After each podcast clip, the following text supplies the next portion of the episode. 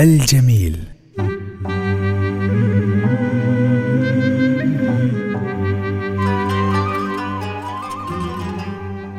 سافرنا بلدان ورحنا أماكن كثيرة وشفنا الطبيعة وحبينا جمال الطبيعة من أنهار وشلالات وثلوج وجبال وبساتين وأزهار وطيور. سبحان الخالق جمل كل شيء نشوفه. هذا جمال الخلق.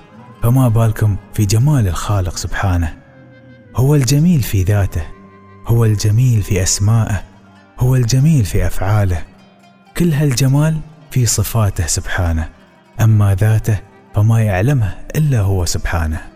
تخيل الناس وهم في الجنة بيكونون مشغولين بنعيم الله عليهم من جمال جناتهم وقصورهم وأنهارهم. حتى يتجلى لهم الله سبحانه وتعالى فينسوا كل هالنعيم وينشغلون بجمال الله سبحانه. سبحانك ربي الجميل.